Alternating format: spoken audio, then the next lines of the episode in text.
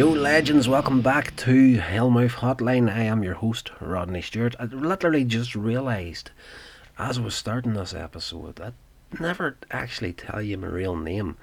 I don't think I've told you my real name at the beginning of these episodes. Just introduced the show.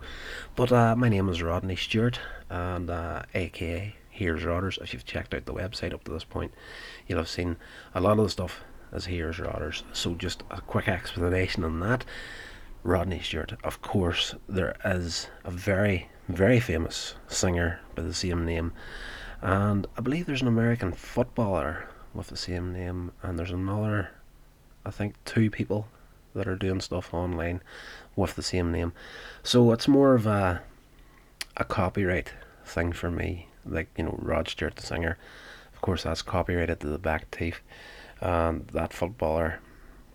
I'm pretty sure he's got a good handle on the copyright over the name itself as well.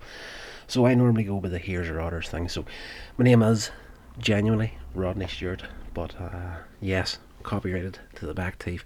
Just can't be bothered with all that nonsense whenever you're publishing stuff online. So uh, it is what it is. Anyway, this episode is uh, another little delve into the Hammer collection. This movie is Fear in the Night. Uh, let's get into the bulk of the episode. I hope you enjoy it.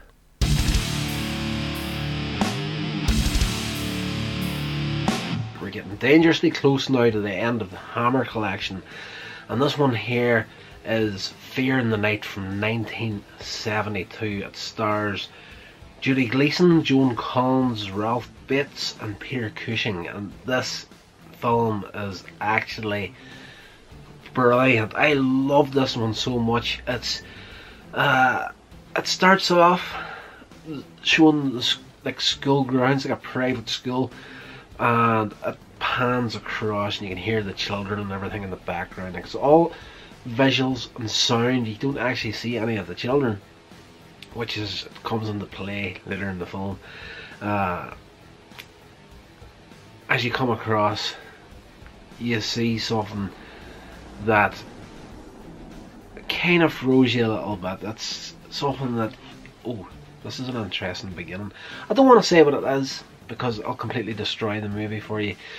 But, uh, well, slight spoiler here. This is actually the beginning of the film is actually showing the final moments of the film and the bulk of the movie in fact, the whole movie is told in kind of like a flashback form leading up to that. Uh, basically, uh, Peter Cushing, not in the lead role in this film, really, is the headmaster of this private school. Uh, Judy Geeson is a young woman that is recovering from a mental breakdown and she meets and marries Ralph Bates, who's a school teacher. And their their plans are to move to the school for the new term for him to take up residence there as a teacher. And uh, Joan Collins is Peter Cushing's wife in this movie. It's an interesting film. She once in a while in the movie when she's alone, she keeps getting attacked by this guy, this one-armed man, you know, like the fugitive sort of setup. The one-armed man did it. So this happens quite a few times. In the movie, first time it happens is in London. No one believes her. They move to the school, and again, she thinks she's getting away from this crazy one-armed man because they've left London. They've gone to the school out in the countryside they're miles and miles away. Like there's no way he can find her. But a couple of days there, she, again she gets attacked by this one-armed man, and we meet Peter Cushing's character, and he is in fine form in this movie. He is really, really good in this film at playing a, real weirdo in a way. Uh, but it turns out pretty much and I can I'm I'm not gonna deny it, I completely fell for it.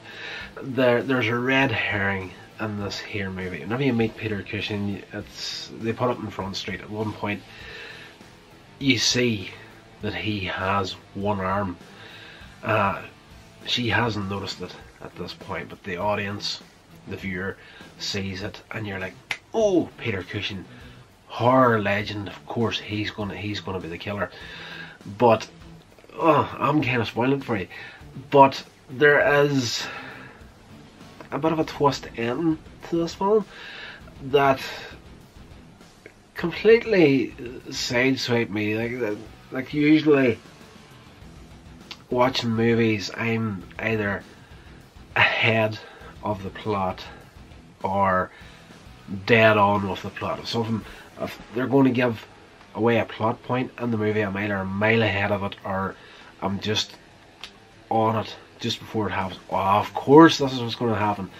This film here, I'm glad to say, completely caught me out quite a few times. There is a sequence where uh, she realizes that Peter Cushing has a missing arm. He's got the fake arm, and uh, he is stalking her throughout the private school. Uh, this is within the summer holiday break before the term is due to start.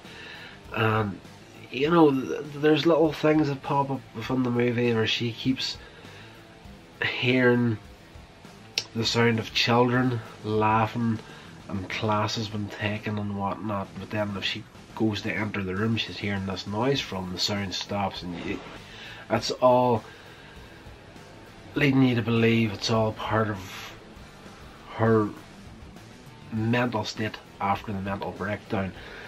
And you know this part where Peter Cushing is stalking her throughout the halls of the school, and she's got a shotgun. She takes a few shots at him. Uh, the next morning, uh, her husband comes back from a meeting. He had to be in London overnight is when this happened. He comes back the next day, finds her sitting in the school, all quiet, withdrawn, and you know he sees at a point Peter Cushing busts through a door, knocks a hole in it. Uh, she locks herself into this room. He puts the arm through it, unlocks the door, comes in, and she takes a shot at him. You see the blood stains on the floor and whatnot, and it's just a lot of things happening in this movie that keep you on the track they want you to be on. But then, when you eventually, when the movie does eventually start to give away its secrets, you're just like, this is excellent. That is such a great little film. The performances in it are absolutely first rate from everyone involved. Uh, yes, definitely out of the entire Hammer collections within this box set, this is has to be at least the, the top two or three movies for me on it. Is actually definitely one. Do do not be skipping over this film. It's it's really good. Again, like most of the the Hammer movies, there's that little bit of a slow start at the beginning, but don't let that stop you. They're old movies from way back when. It's not. Uh, Avengers territory action every fart's end. You know, it's just the it, it builds its momentum at the pace it wants to be at, and successfully, for me anyway, successfully kept me in the dark till the point where they wanted to let the secrets out, and I couldn't have been happier with this little film. This has been a production of Coins Age Media. Thank you so much for listening.